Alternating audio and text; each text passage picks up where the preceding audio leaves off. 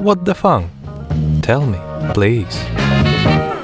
Jazz trumpeter Miles Davis, one of the most acclaimed jazz figures of the 20th century, decided to release a jazz funk album in the 1970s, like so many other jazz artists. The album he recorded was called On the Corner. He wrote it during the summer of 1972 and released it later the same year. It was an attempt to recapture his young black audience who were turning to funk and rock instead of jazz.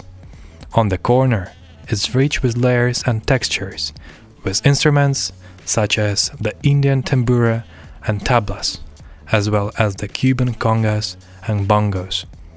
There is also heavy funk drumming and a funky groove played on the bass.